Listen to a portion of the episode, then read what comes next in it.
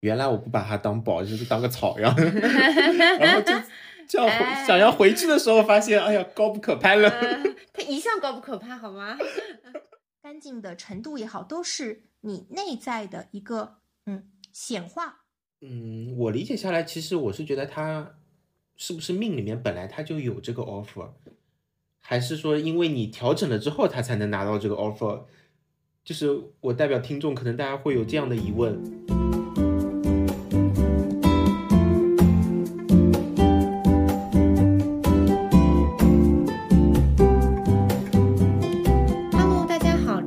宛平北路六百号，我是东东，我是 Jerry。本期嘉宾呢，我们请来一位重磅嘉宾。我们有第十五期那期节目非常的受欢迎，然后我们在那期节目里面呢提到，我们有一位非常牛逼的。大学同学，然后我们把他请过来了。呃，现在请慧芝来做一个自我介绍吧。好，谢谢东东，谢谢 Jerry 啊，非常感谢你们的邀请。然后我是慧芝，是一名道学研习者，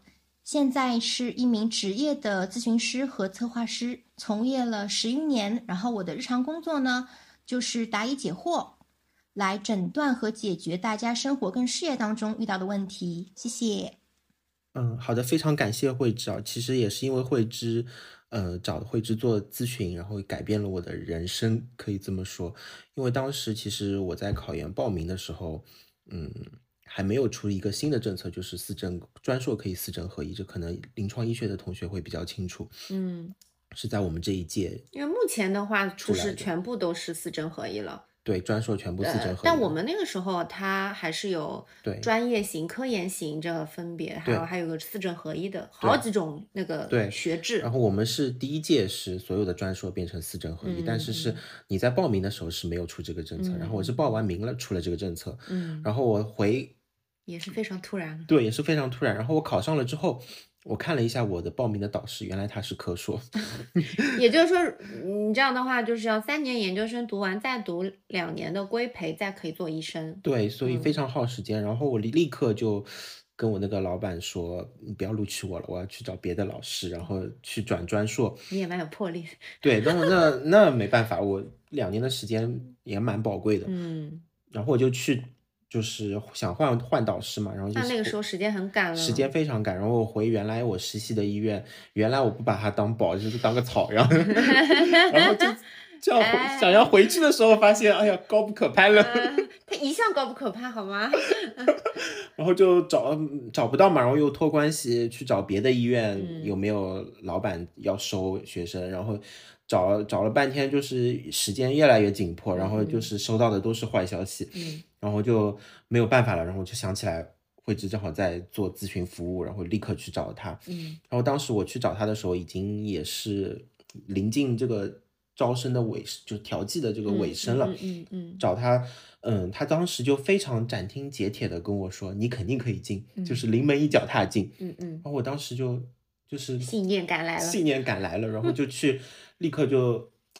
正好我有个学姐给我发微信说，她老板在招学生，问我去不去。嗯，然后我说我去，我去，我立刻就去那个医院找。嗯嗯。然后去了那个医院的时候，又有另外一个学姐。把我领到了那个他们的教对那个学姐以前我们实习的时候一起认识的嘛，对的对的。然后我记得你跟我讲，你一进医院你就看到她了，对，她就跟我打招呼，然后你跟她讲了你的事情，她就把你带到了教学处，对，然后正好有一个老板就是有有还有没招到学生，对，然后当时跟你一起竞选的人就是你老板没看上，然后就对你就进了，对的，就是真的就是临门一脚哦。那如果就是。慧芝没有跟你讲的话，你可能也就放弃了，或者说是没有那么卖力的找了嘛。对，可能就最后我也不会，因为我脸皮很薄的，我其实不喜欢求人，我也就不去那边低声就低声下气的去。我因为你当时跟我讲的时候，我就觉得特别神奇，就是哦，其实说到这个呢，就是我还要就是可以插播一个小案例，因为我们当时的另外一个大学同学，就是也是慧芝的室友嘛，然后当时的时候要他在犹豫要不要考研，就是因为他也不是那么想做医生，所以当时他就是找慧芝。咨询，然后慧芝就跟他讲说，你考研了你也考不上，然后他说，然后当，然后但是呢，就是你呃后面从事的工作也是跟医院相关的，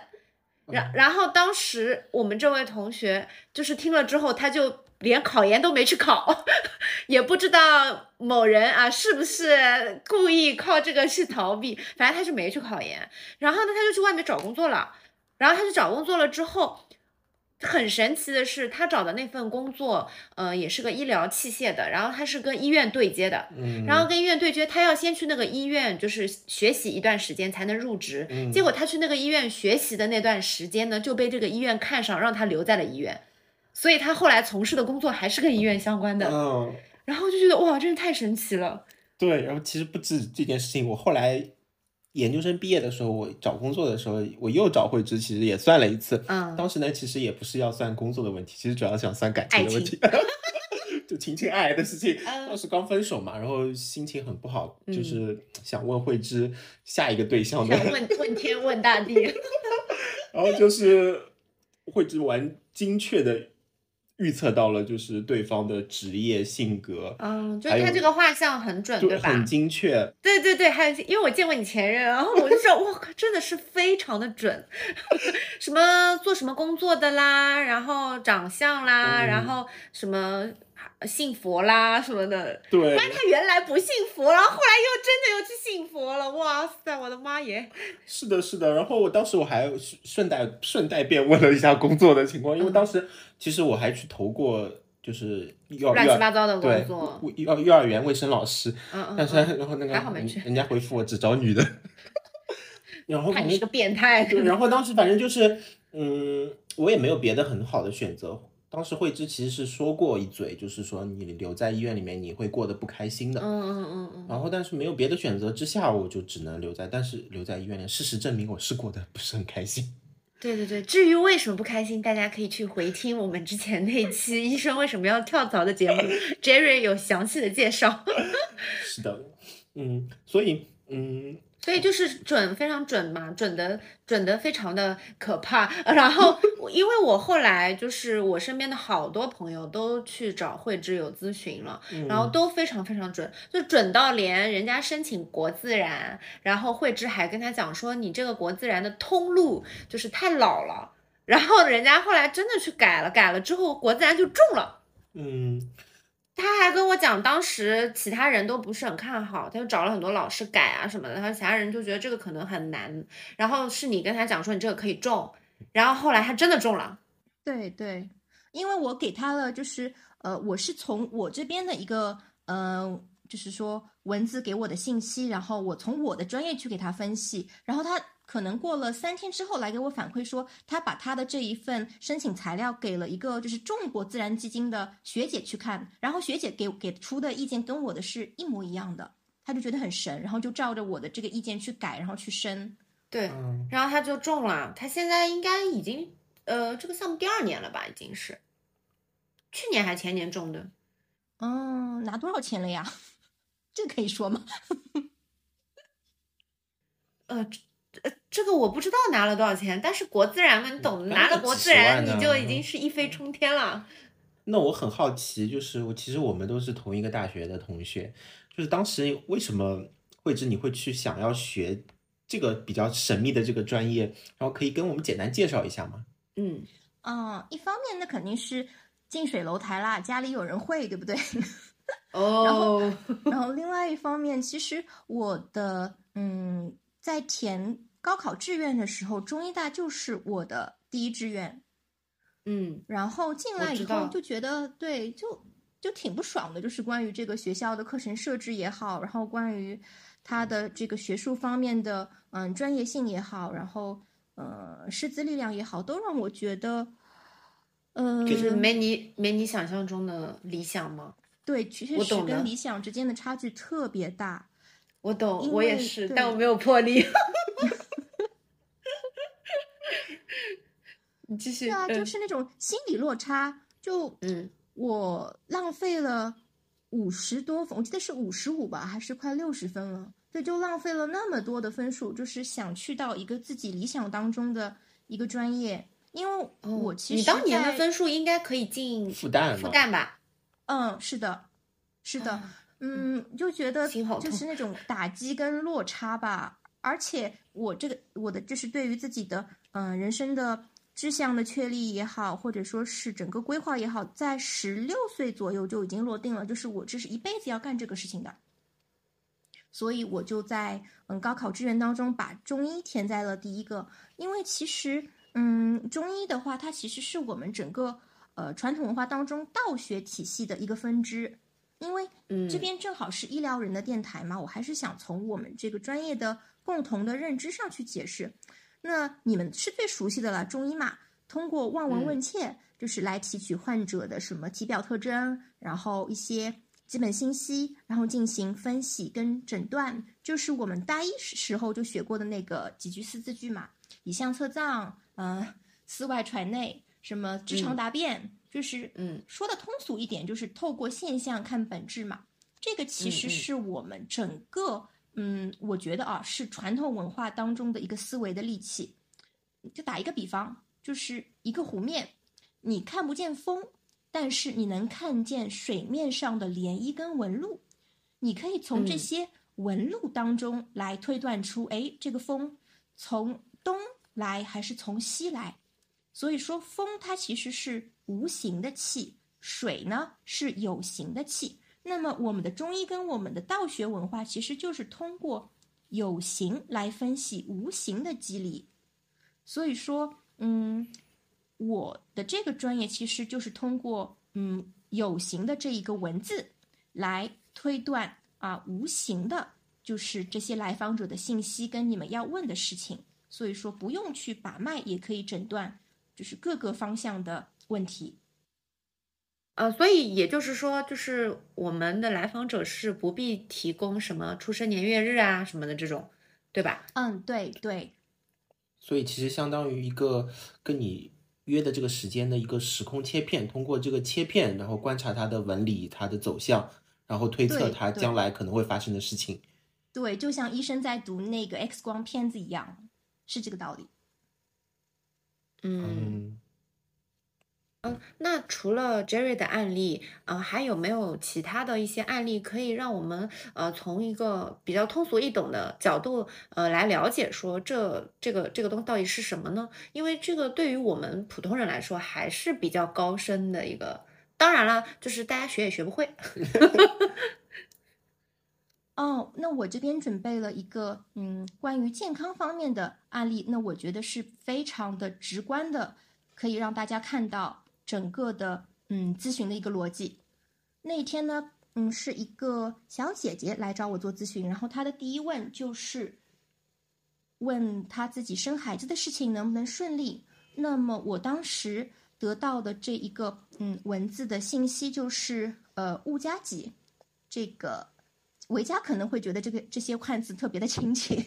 因为你一定有过就是相关的，对对对，两个土。嗯，那么嗯结合。就是各个系统的这个嗯汉字的符号，我综合下来，我先说结论啊。我们我带你一点一点的去嗯去倒推，嗯，因为雾嘛，它在人体器官上面，尤其是在这个怀孕这件事情上面，它对应的其实就是子宫壁，这个能 get 吗？戊土，嗯嗯嗯，然后戊土是燥土嘛？嗯嗯。对，就是一个呃子宫里面的墙壁嘛。那物本来就是墙壁的这个意思嘛，它对应在人体脏器里面，这就是子宫壁。那么，呃，我通过就是说，嗯，文字当中的一些嗯推断啊，包括就是呃医学方面的一些生理病理的联系，然后我给他的这个呃最后的诊断是子宫黏膜异位症。子宫黏膜它剥落之后，没有按照正常的轨迹朝体外排泄，就是说没有代谢成为经血嘛。因为一般是就是正常的是往下面走，从阴道那边出来变成月经的嘛，嗯，而是那一部分黏膜它朝上端游走了，它来到了输卵管的内部形成了积液，所以我当时看到的另外的一个关于这个呃身体部位的符号是嗯根加乙，这个 Jerry 应该也很熟悉，就是根加乙，然后就是显示的这个像就是输卵管堵塞。是影响到她受孕的，然后呢，当时的这一个个案给我的反馈就是说，医院里面查出来就是输卵管堵塞，但是至于为什么堵塞，医院没有给到他进一步的成因跟分析。然后我就跟他讲了，就是说他整个的嗯身体上面的病灶，其实不是管道本身，是他的子宫壁，他的那个子宫黏膜没有通过正常的这个途径排泄出去。那么这个其实就是我根据嗯文字来找到人体部位跟疾病上面的一个问题，对不对？这是一个方向。那么另外一个方向呢，就是呃找到家居环境当中，就是这那个物跟己它对应的病，它对应的病灶嘛。然后找下来发现是哪个部位呢？嗯，我问他我说你们厨房间里的那个下水道，它是不是有积液或者说有堵塞的？我看到那个台盆好像有一点，有点变形。他说，他就想了想说，嗯，厨房下水道要么是那个破壁机啊。我说是哪个破哪个壁？他跟我讲说是破损的破，墙壁的壁，就是那个厨余垃圾扔进去之后，呃，搅碎了。对对对，搅碎之后直接进下水道嘛。他说，嗯，我老公有几次就是把骨头都直接扔进去了，那就卡住了嘛。垃圾就下不去，所以那个东西一直都是有点就是变形，不太好用的。然后就是整个逻辑就贯通了，因为它的那个呃，就是那个功能异常的破壁机，就代表了它的那个子宫壁的那个功能。因为从病理上分析啊，就是子宫黏膜从那个壁上面，子宫壁上脱落之后，代谢异常，对不对？所以导致了呃残留在体内。然后那个输卵管就堵掉了。那么它在环境当中对应的这个造型就是破壁机把那个厨余垃圾打碎，对不对？那么那些垃圾没有办法顺利的排出下水道，也堵在那里了。所以说，就是人体的这个形跟你居家环境当中的这个形是完全对应的。然后把它们连接在一起的那个点，就是我们的汉字跟文字，就是那个呃物加己。然后还有其他的一系列的这个汉字的符号，嗯，我知道这样讲能不能够理解？我觉得还是比较理解，我理解，我也我理解，就是说我这个人的很多的事情跟我居住环境是有相应联系的，就是天人合一的一个概念。对对对。但是呃，然后在当时的时候预测出来的这个呃字得到的这个字，就是对于这个环境的一个解析。可以这么理解吗？然后，所以我觉得就是最难的部分其实是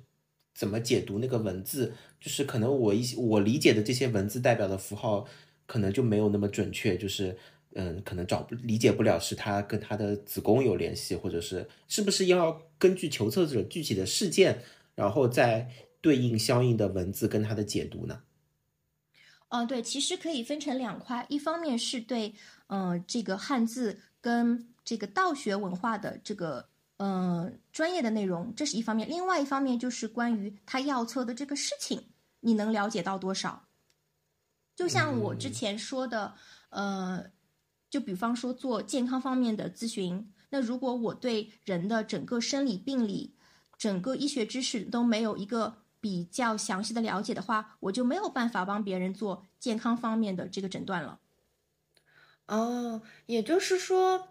这个预测的话，嗯，是你的自己的一个很多知识的一个整合梳理，再加上一个逻辑的推理嘛？对对，完全正确。是不是也需要一些灵感？就是你要有这个悟性，要把这个文字跟这个事情串联起来，这个灵感悟性还是蛮重要的。嗯，非常重要，因为嗯，从小其实我在文字这一方面是有很浓厚的嗯兴趣。或者说是天赋在的，然后嗯，在接触了这一方面的这个呃，就是对这一块的专业有了解之后，我其实是从高中的时候就有意识的去练习，就比如说是把嗯高中书本上面，就是无论是中文还是英文，就是课本上的内容全部翻译成就是我平时会用的这些嗯符号体系。哦，这么牛！那那那这真的也不是谁谁入都可以入门的，就是，他这个而且还非常需要有人带，你自己瞎你自己琢磨，如果没有人点化，你你其实也不大不大行，怪不得就是要慧芝是家里面也有人，那可以带他嘛，就是可以就是教你嘛，对吧？对，其实我也觉得挺神奇的，嗯，就是师傅领进门，真的是修行在真的是在个人。因为我就记得，就是嗯，就比方说，就甲乙丙丁戊己庚辛壬癸这十个字，其实就是家里人在吃饭的时候，在餐桌菜在餐桌上跟我讲完的，大概也就十来分钟。然后完了之后，我就每天就是自己。嗯，就是看书的时候，或者说，嗯，看电影，或者说是上 课开小差的时候，脑子里面就会一直一直在，嗯，去做这些，呃，翻译也好，对应也好，就是去消化这些学到的知识，让他们一层一层的，嗯，运用到我的生活当中，呃，学习当中，就是各个方面。所以说，就是还有，嗯，你说，就是世间万物，所有的一切都可以转化成你的语言。对，哇，这个解释好美，喜欢。那这个真的需要天赋哎，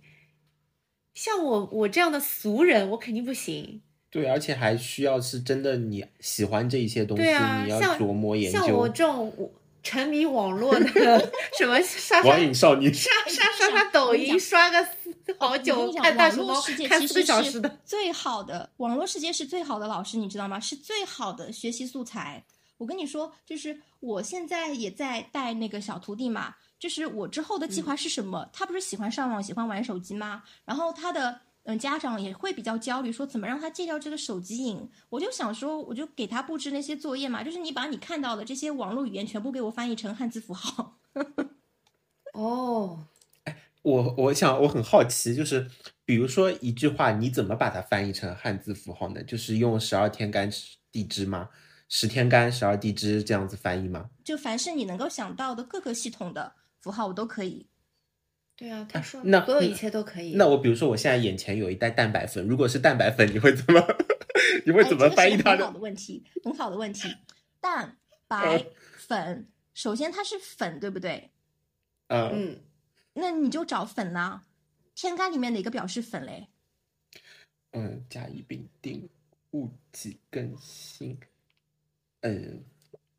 人你看你把自己考倒了吧？呃，我我我觉得鬼吧，那鬼是蛋白粉冲出来的那个饮料好吗？呃，那就是乙粉粉末状的东西。我想想，那个是跟土有关吧？要么是是应该是个土土相关的字，甲乙丙丁戊己己。挤，那是蛋白粉结在一起的块。嗯，那到底是什么？我可能没有这个天赋。你看，你你你想考人家，然后把回去重修吧？你回去重修。我没有修这个修过这一门课，好吧？我没有修过。所以是什么呢？其实从嗯一个一个字来拆嘛，它的本质是粉，对不对？那首首先定位就定在一个心，心就是粉末呀。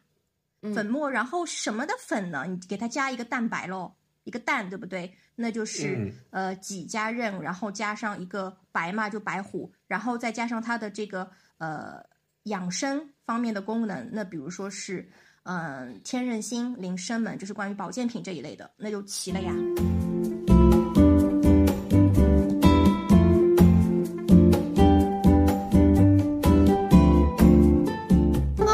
了很多很精彩的案例，然后我也是大致了解了一下这个逻辑思维。那我就想问说，呃，我这样子，比如说我现在要找你咨询，有什么呃注意事项吗？我总不能自己天马行空想到啥就问吧？明天会不会宇宙爆炸？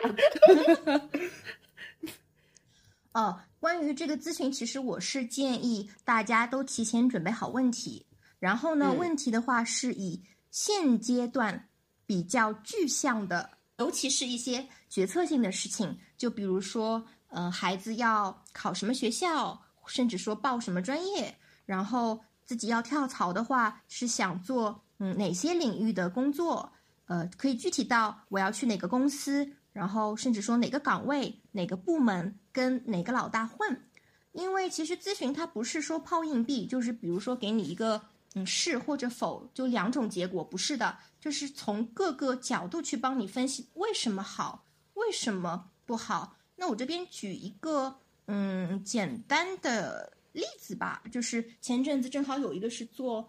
做投资的一个男生来问我说，呃手上有几个项目的方向，想问问我就是做哪一行，就是投哪个方向好嘛？一个是呃什么新材料化工，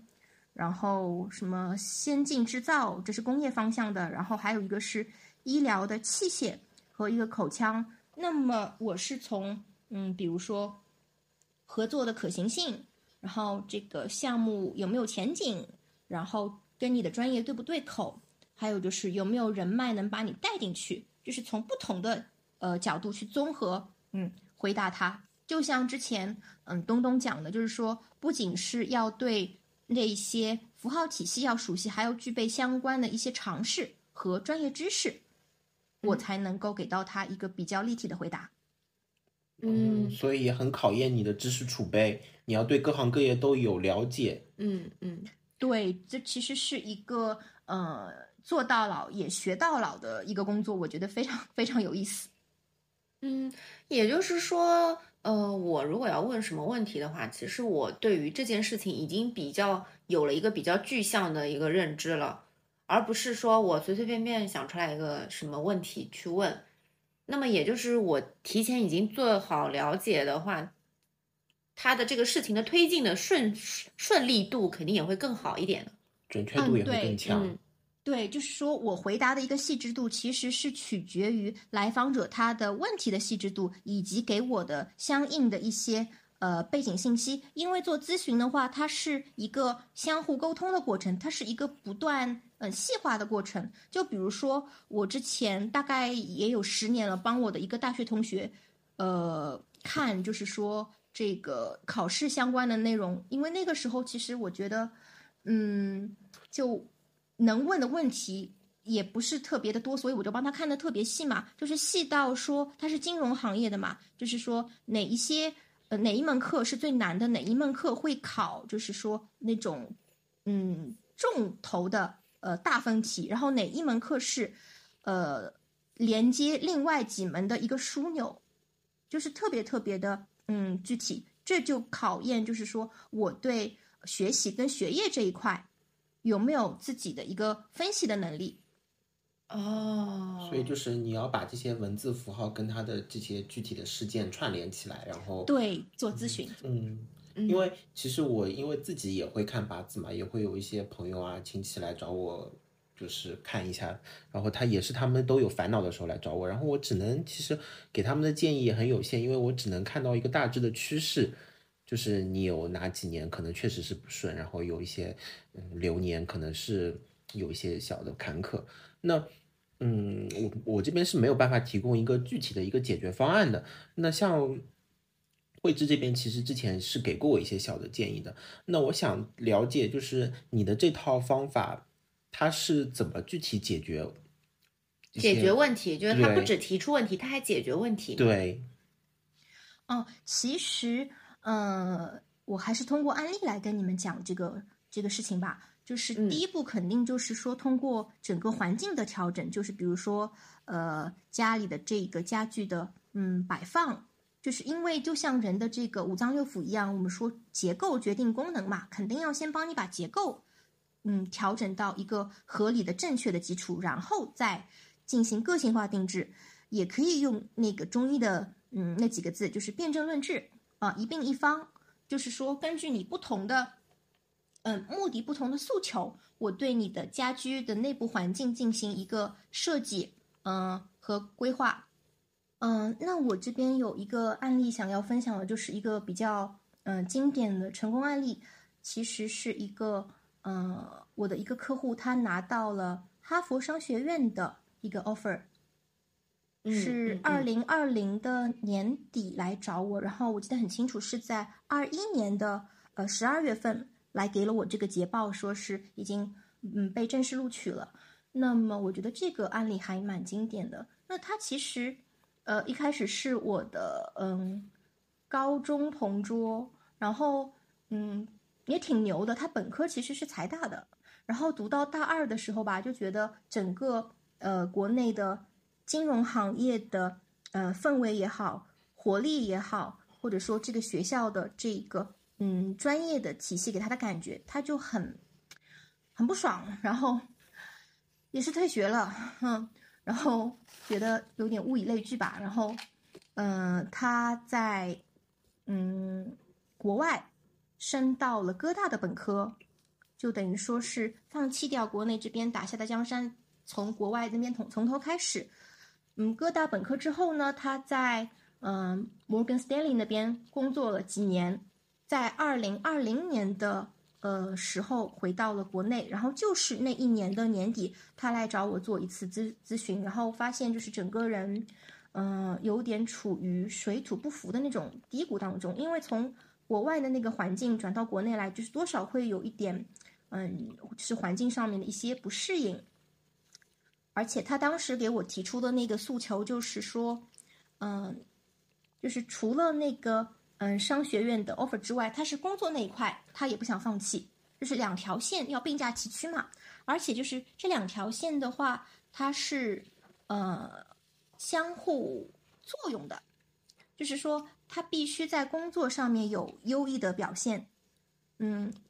他的老板才会给他写推荐信，然后就是帮他完善那个履历，那么他才能够在申请学校这件事情上面给他加分。那就是说，在了解他这两个呃非常具体的诉求之后，我开始帮他嗯一次又一次的开始设计这些案例，然后其中嗯、我觉得第一个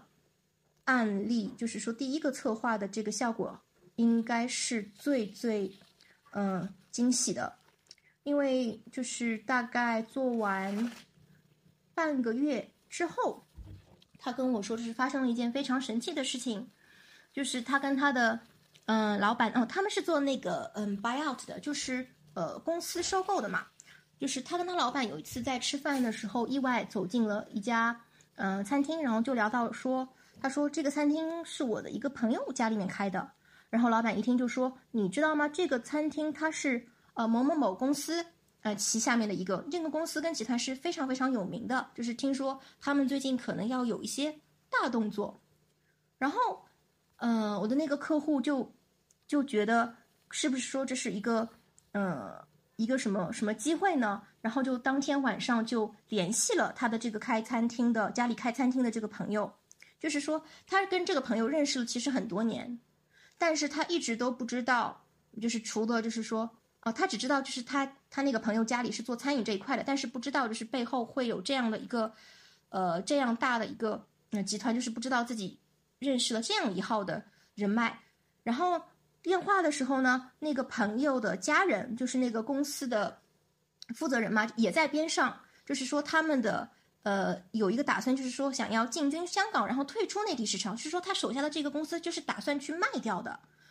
那么就等于说是直接搭上了这一根业务的线，就是说，嗯、我的那个客户他是意外接到了超出完全超出自己圈层、超出自己职级的一个人脉，就是完全想都想不到的。然后他的嗯老板就超级开心，嗯嗯嗯，对，就真的是他说，如果不是因为跟老板去，就是偶尔去步入那家餐厅，他永远都不知道，就是自己的朋友家里面会有这样一个要退市的一个集团要卖公司，他永远都不可能知道，就是特别特别巧。然后他老板就是说，就觉得非常开心，然后大为赞赏，就是整把整个项目都交到他手上了，就是把一些完全超过他呃职级的事情跟工作内容全都交给他了。就是诸如此类的这样的一个一些嗯策划方案，大概做了，那他应该从中赚了不少钱吧？哎人家人家不缺钱，人家年薪一百五十万，哦 人家跟我同一年的，跟我们同一年的好不好？同一年，我真的很牛，他真的差距好大。嗯所以其实呃，就是说，嗯，我在帮人家做这个方案的时候，就是要嗯辩证论治嘛，就是我得把握的非常清楚，你他到底是要的什么？人家不需要钱，人家要的是工作上面的业绩，那我就就是在帮他在设计那些摆设啊，呃，就是你们所理解的什么水晶啊、金蝉啊，什么什么这些装置啊，嗯、其实是根据客户的一个诉求跟目的来的。哦，就比如说，所以他现在缺的是方案，呃，他缺他现在缺的就是呃牛逼的项目。那么我在呃选择这些装置的时候，那我就得把它翻译成就是就怎么牛逼怎么来嘛，对吧？哦，就是他的主要诉求就不是钱，对，就是他是想要有一个呃业绩上面的突破，对对钱对钱不钱不重要了，就是所以对这个时候重点就是要放在他的这个业绩的突破上面。就是对所以还需要你去理理解整个事情的来龙去脉。它的终点虽然是要拿哈佛的 offer，但是前期是需要有一个业绩突破的做铺垫，所以你要把重心放在业绩上面。所以其实也要考验沟通交流能力，然后你的那个就是给他的调整的方法。就是我很有点想了解，就是你具体给他做了什么样的调整呢？嗯呃，一方面就是我刚刚讲的一个环境上面的调整嘛，就是说家里的一些家具啊、摆设啊，呃，应该放哪儿放哪儿，按照我的这个图纸规划来，这是第一步。然后第二步就是说，嗯，一个处方用药嘛，就是不同的，呃，一病一方，就已经不是说一人一方了，一人一方都是比较粗疏的，就是一病一方，就是我针对他的每一次的，嗯、诉求，你说。呃，比如说是要接到这个，嗯、大比如我这个月要求学，然后我下个月是要升职，就是你要根根据我不同的对这个诉求，然后来改变这些呃布置，是吧？对对，而且就嗯是说，呃，这一个就比如说你要呃求学，就是说我还要分析，就是说你在当中，嗯，哪一步是需要我去通关的？你是卡在嗯学校的这个呃选就择，卡在哪一关？嗯，也就是他在这个过程中要跟你一直保持非常紧密的联系，你才能实时跟进他的一些进程，呃然后再及时调整，是吗？嗯，不用不用，只要定期沟通就嗯可以。哦，明白明白。就像你你喝中药就是有一个疗程的嘛，你不可能就是每一天都去跟医生汇报说我今天怎么怎么样，明天怎么怎么样。嗯嗯嗯，所以他就是这个你这个同学，他后面是呃如愿的拿到了哈佛的呃 offer，然后现在已经在哈佛读书了，对吧？对，然后呃，因为当时还顺带帮他就是做了一些呃，就是整体的调整嘛，所以她其实是跟男朋友一起出国的，就是感觉哦事业爱情双丰收。那那他他工作是不做了，对吧？就是全职去读的嘛。工作现在的话，应该是又调回了嗯美国那边的分部了吧？啊，应该哦那边应该是总部，那边应该是总部。嗯，啊，那我其实有一个就是相当于蛋生鸡，鸡生蛋的问题，就是，嗯，我理解下来，其实我是觉得他是不是命里面本来他就有这个 offer，还是说因为你调整了之后他才能拿到这个 offer？就是我代表听众，可能大家会有这样的疑问。嗯、其实它是一个，嗯，你说的这个命，它其实是一个轨迹，一个大体的形状。但是至于这个山峰最高的点在哪里，这个是可以微调的。哦，所以其实它其实是可以攀登到一定的高峰的，然后你可能帮他再抬个轿子，让他登得更高，或者给他一个登山棒，让他能够有条件再往，就是把你的上限提高。对对，嗯，嗯嗯，明白了。就是如果他就算他命中有，呃，如果没有这个加成的话，可能会比较辛苦，或者时间比较晚啊，或或者说者可能有很多坎坷。，对对对对，对就相当于就是助力推一把嘛。嗯。哎，那我记得，其实我很早的时候找你的时候，你也跟我提过，其实一定要注重家里要把卫生搞干净，然后才能运势能够顺利嘛。就是类似这样的一些改运助运的小技巧，嗯，可以跟大家再介绍一下吗？嗯嗯，好，其实，呃，Jerry 刚刚讲的这个改运的问题，我们其实还是可以从呃，就是说生命的这个物质性去理解。就是说，我们一直说这个运气，运气，其实，嗯，运它其实是气的一种物质性的嗯积累，家里的一切的这个呃陈设也好，包括这个呃干净的程度也好，都是你内在的一个嗯显化。那其实它也反可以反过来影响到你自己的这个生活轨迹。那么，所以摆脱这个霉运跟厄运的一个非常实用的一个技巧，就是大扫除。因为你看霉运，霉运它一定是有物质性的表现的。因为我做这个咨询的时候，就是讲自己倒霉的十有八九，基本上都是那种什么墙根发霉的，然后水管漏水的，就是一定会有以这个有形的这个嗯样式出现在你的这个环境当中。所以说，定期的嗯大扫除跟断舍离是非常非常有必要，而且非常高效的。哦，就是家里有什么霉斑什么，一定要去把它弄干净。其实这样留在那边，其实对身体其实也不好。嗯，因为霉斑可能有会霉菌啊什么，嗯就是门坏了要修修好，对吧？对对对，就是家里面坏掉的东西，就是呃，要么就扔掉，要么就修好，这样。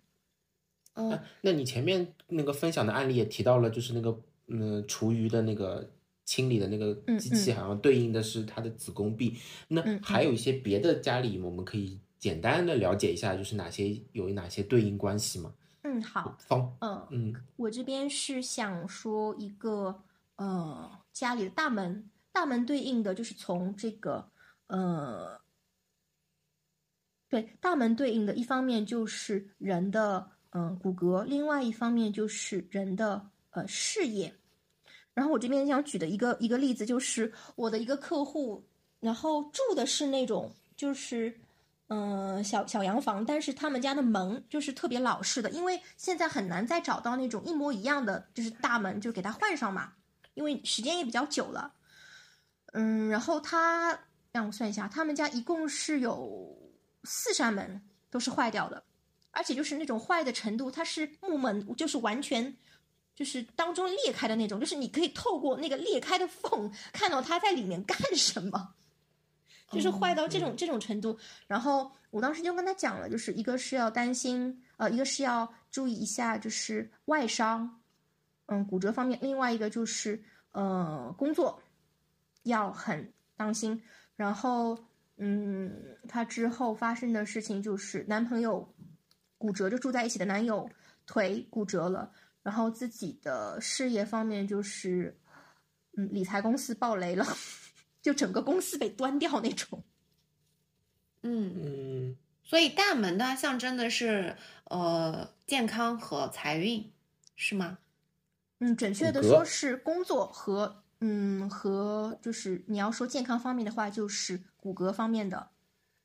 外伤哦然后再比如说像嗯对，再比如说像这个门的这个锁门锁方面，它对应的其实是人的这个咽喉跟喉舌，也是它，因为他们家一共四扇门，没有一扇是好的嘛，所以我觉得 这个问题还是比较能够集中体现的。他们家那扇书房门坏了之后，她跟她男朋友就一直吵架，一直吵架。因为你想，就是门就相当于人的这个口腔，对不对？那么门的这个锁舌就相当于人的舌头，那么那个东西坏了，那就是一直就是吵架这样子，口舌是非嘛，也是一个非常具象的一个对应。嗯啊，我想起来，我我们家那个卫生间的门，有一次就前了几天哦，突然就原来是往下按是打开，然后我有一天突然打不开了，就锁在卫生间里了，然后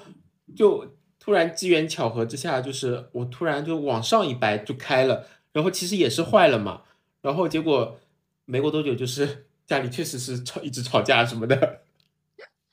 一定要及时修好。之前的时候我也找慧芝有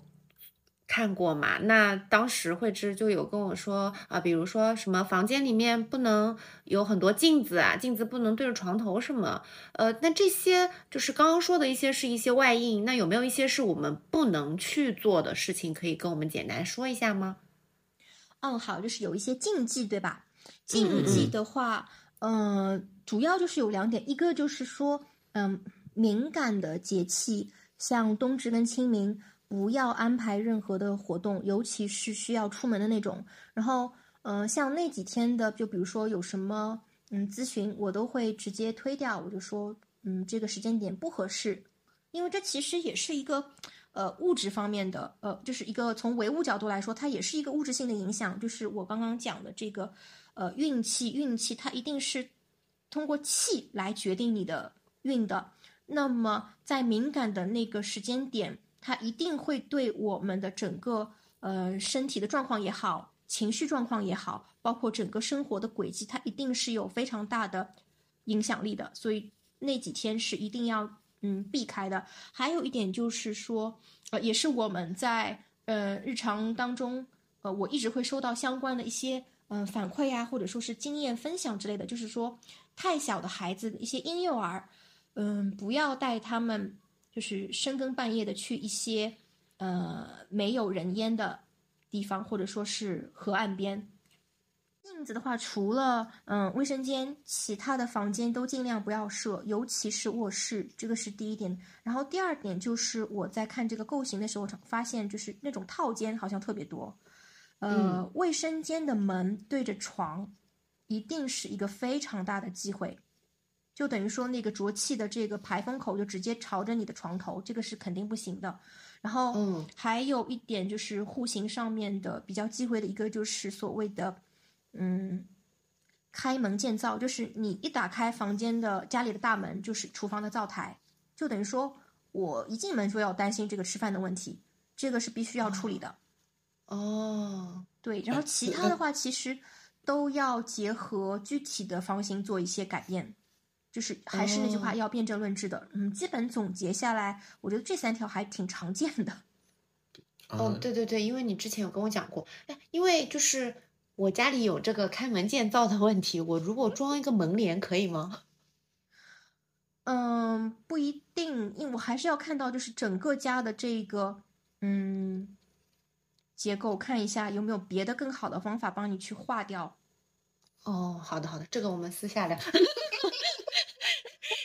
因为因为呢，就是我当初找慧芝咨询的时候，其实是因为我失恋了嘛，当时。那么我想，因为我们好多听众都是女生，我想听我们的替我们的广大粉丝 问一下，有什么就是增加这种什么桃花运的小方法吗？嗯，有两点吧，一点就是我想要提醒的，就是水晶不要乱戴。我真的不只是收到一次，就是啊，不止收到一次，就是呃，客户的这个咨询也好，或者说是反馈也好，说什么嗯，找了那种呃，求了那种什么招桃花的水晶，结果迎来的全都是 乱七八糟的事情。对对对，啊 这个不要嗯乱带，真的不要乱带。就是说，嗯，其实就跟嗯看病吃药一样，一定是要通过分析你这件事情，或者说要结合你这个人本身的状况去设置一些相关的用品，甚至说是饰品的。你不可能就是像那个当年的那个吃绿豆一样，就是治百病不存在的，就是不可以的。嗯嗯另另外一方面就是，嗯，也是我这边经过呃案例的积累跟实践得出来的一个结论，就是物质基础一定是，呃，精神建设的一个强有力的地基。嗯你必须是先搞经济建设，你把自己的呃收入啊、工作啊什么的搞上去之后，你的整个社交圈，你吸引来的这些人完全会不一样的。哦，嗯所以就是我记得之前就是想找你稍微摆摆改改，然后你就跟我说，就是呃，直接摆桃花是不行的嘛，要我们要先把工作啊、事业啊弄好才可以。对，这就是一个非哦常基本的自然规律嘛。你物质基础不行，你上面的这个精神需求是不可能去围绕着你自己的自由意志去运转的。你必须是有强有力的这个底气在，你要有这个呃物质在，你才能够满足自己的上层的这个建筑。嗯，所以说就是把家里打扫干净，然后努力挣钱。对，然后家里修修的该该坏的要及时修好，嗯嗯，什么嗯水管不通的啊、有霉的啊，什么要及时铲对掉。嗯嗯嗯。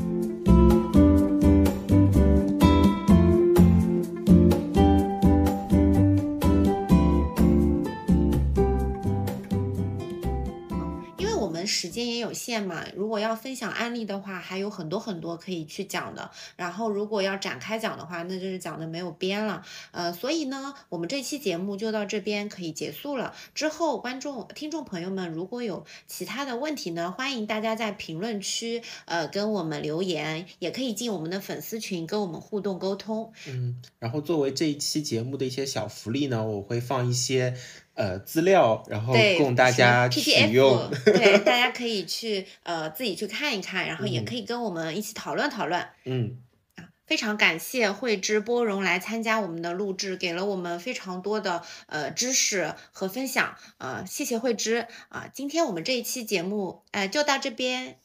好嘞，谢谢，拜拜。这一期就到这里，拜拜，拜拜。